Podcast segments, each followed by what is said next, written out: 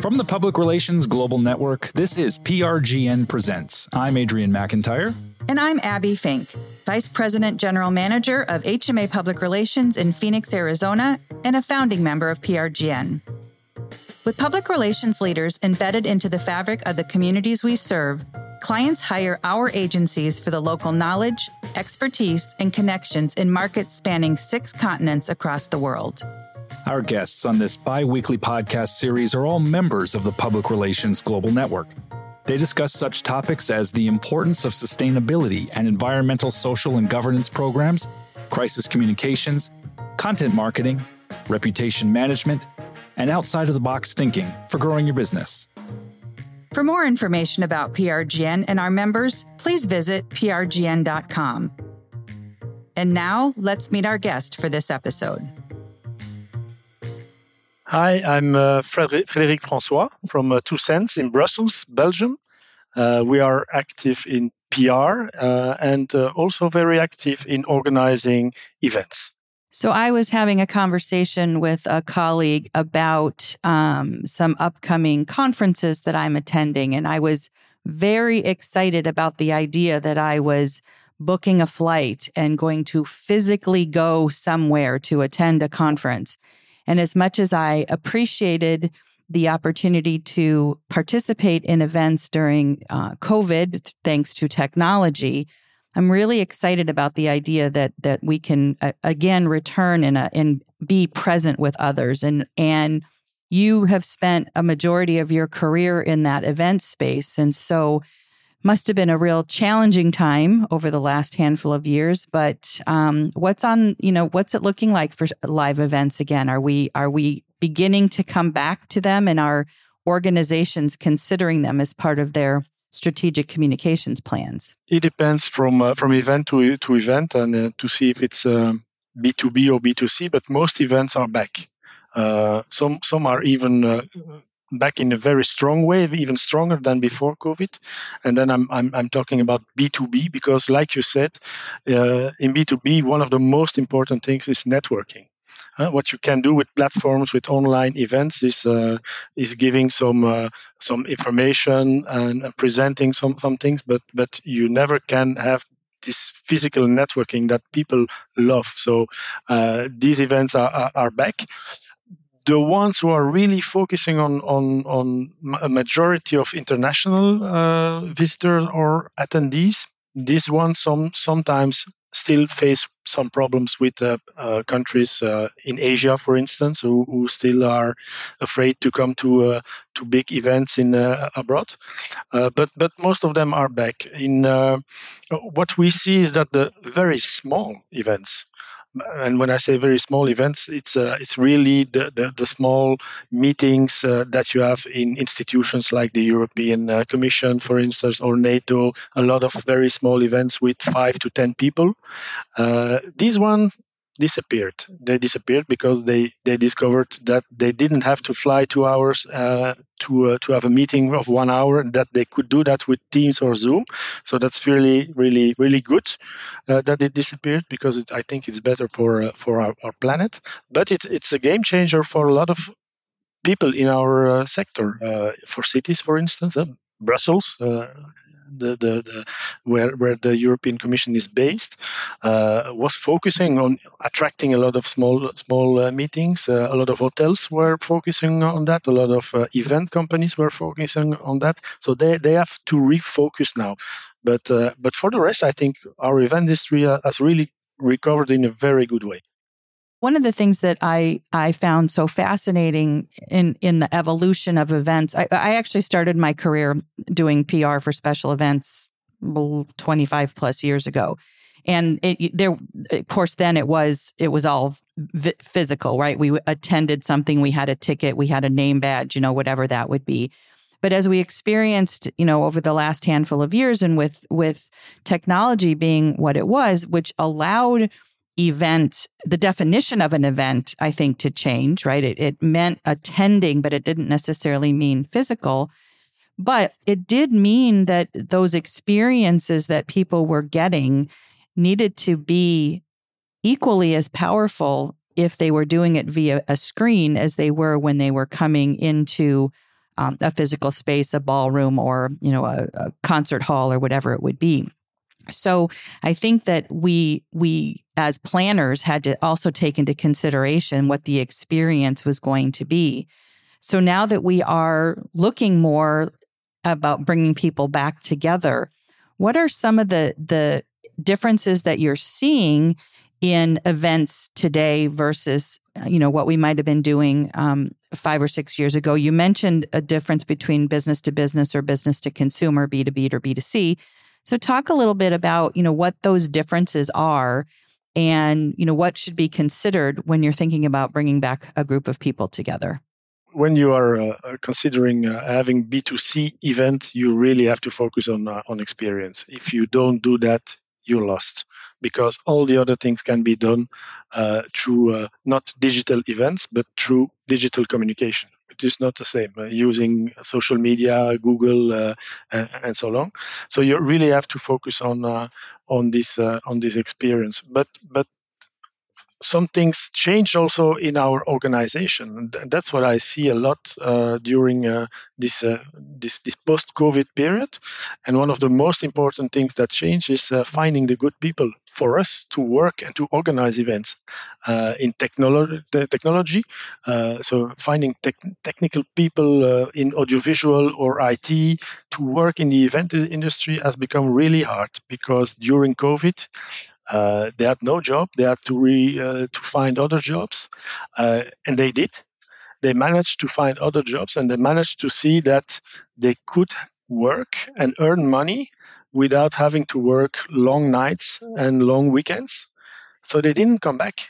So that's really a, a problem. It's the human capital who, who was uh, uh, uh, that that we lost during COVID, and we still face problems to find them. And so we, we have to plan a long longer time in advance to, to book people. We have to uh, pay more uh, for those who stayed in the in the industry. That that's that's a really big issue for us for now. When you're talking with prospective clients or, or businesses and organizations that may be considering you know an event whether that's a meeting or a you know a, a special event of some kind. What what are the conversations that you have in terms of the the strategy or the strategic reason behind bringing an event? You know what what are what are you from a, an attendee perspective we're looking at networking and and interacting with but what what are businesses thinking about when they're going to consider putting on an event and and how how do you advise and and help them understand the value of what an event like this could be for them? Yeah, the the the, the big difference uh, that that we we can have organizing an event towards all the other kinds of, of communication tools or sales tools that you could use to manage your business is that we use five senses. We can use five senses. It's the only communication or sales tool where you can not only uh, hear a presentation and see that presentation, but w- where you can have uh, uh, some smells in uh, in in an area where you come in where something is baked uh, if if you are in bakery uh, uh where you can taste products when you can feel uh, the tiles uh, that that that going to be used by by by the the house builders or or something. So you, you really can use your five senses in in a very special way and that is one of the things we always try to focus on and and, and try to explain to our customers is, is that use the the most uh, senses you can during your event because that will create really an experience they they will not forget and they are not able to find somewhere else. What do you think has changed in the way you organize events or or businesses are thinking about bringing events? Or have you are you doing things differently? What what changes have been made you know, whether that was because of COVID or just a different way of approaching, you know, the planning of these type events? We have to plan a, a long time in in advance, longer time in advance, um, be, because of of this human capital uh, problem. Uh, we have to find uh, and book people a long time in advance, and that that is contradictory with what we see, and that is that that budgets are are um, uh, decided uh, uh, very late So people are back in events, but we see that that the customers uh, uh, wait a long time to to to to uh, really say, okay, we give you a go, and you can organize the event. So so uh, that's a problem because because we are later than what we were before, and we need more time. So it it uh, it's a on, on a planning uh, basis, it's very very difficult. What we also did that we had a uh, a lot of work to do with lawyers uh, during COVID and, and just after because we we saw that our general conditions, uh, our own general conditions uh, for cancellation policies, for instance, uh, and that the, the the general conditions of our, our insurers uh, also for cancellation uh, matters were not up to date or were, were not uh, made to be able to to to face that that problem. So so we had to refocus and reinvent uh, some some things there. So lawyers were happy to to have a lot of work with us. Yeah, I learned um, how important it was to read the the fine print in all of those contracts because I never needed to know what force majeure was until I was planning events in before and then what was leading into it. Um, and I think th- there were there were some lessons learned in this past you know handful of years about that. Right, We're I think we're all a little bit more aware of the the contractual obligations that we make, what our out clause, clauses need to be. You know, what kind of guarantees we we as the producers of the events need to make, but also what our expectations are of those that we're doing it on behalf of and and that that's a good thing yeah. you know to be a little bit more aware there are also also other good things i, I think because I, I had a few things i said were, were more negative but but i think one good thing that changed is that people now are more aware about sustainability we, we saw that sustainability was coming also in the event industry but thanks to COVID, it got a boost. And now, today, most of our clients, more most of the institutions, it's, it's in the basic guidelines. You have to be sustainable. You have to to bring uh, food that is sustainable. You, you cannot use any single-use plastics anymore. There are a lot of regulations uh, uh, that, that are new. So that that's I think it's it's good again for for our, our planet. Um, and what we saw also is that we had to to learn to be even more flexible and uh, our teams uh, uh, get more agile and uh, I think that that was a, a good thing to see and uh, and because because we we we managed that and uh, I think it, it was good for us to see that that our our species is able to adapt in a very very fast way. Frederic, I have a question for you about experience design. You mentioned that consumer facing events needed to have the experience at the center because, of course, there are many other channels that you could use to communicate them. So if you're just doing that again, there's no point in having the event. It seems though that the same thing is true now for B2B. And I think you were pointing at that as well. That you know, you have to ask ask the question like, why isn't this a digital meeting? Why isn't this online? So I'm curious how you're thinking now in some new ways uh, maybe some new vistas, new opportunities with regard to experience design, uh, specifically in B2B. You mentioned the, the textures and the smells and the things of that nature, but obviously, event experience is more than that. So, lighting, sound, spaces, movement, flow, all these things. Talk a little bit about that aspect of event planning. What we uh, do a lot for B2B uh, trade fairs, for instance, uh, um, is that before there was only booth with products. What we propose now is a kind of a mixture be- be- between uh, trade fairs and congresses. Uh, we we try to bring in also a lot of content. Also, content can be a experience when the content is brought on in, in a good way, uh, with good speakers, with interaction. Um, uh, we uh, we we try to make demonstrations. We try to push exhibitors to to to give demonstrations. And when we see that they don't do that enough we we push the organizer of the exhibition uh, to do it. So so it's a lot it's a lot of work it's a lot of investment but uh, all these kind of things next to the usual product presentations uh, are are really uh, um, enjoyable. And we see that that also in b2b people like to to have something more than just uh, the, the product presentation.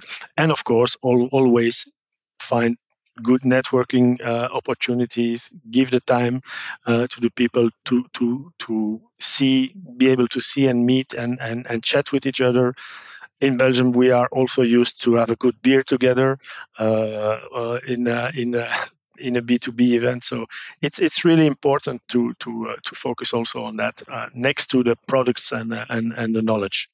I think here in the states we like to have a beer with our colleagues at these events as well. So that might be a universal experience.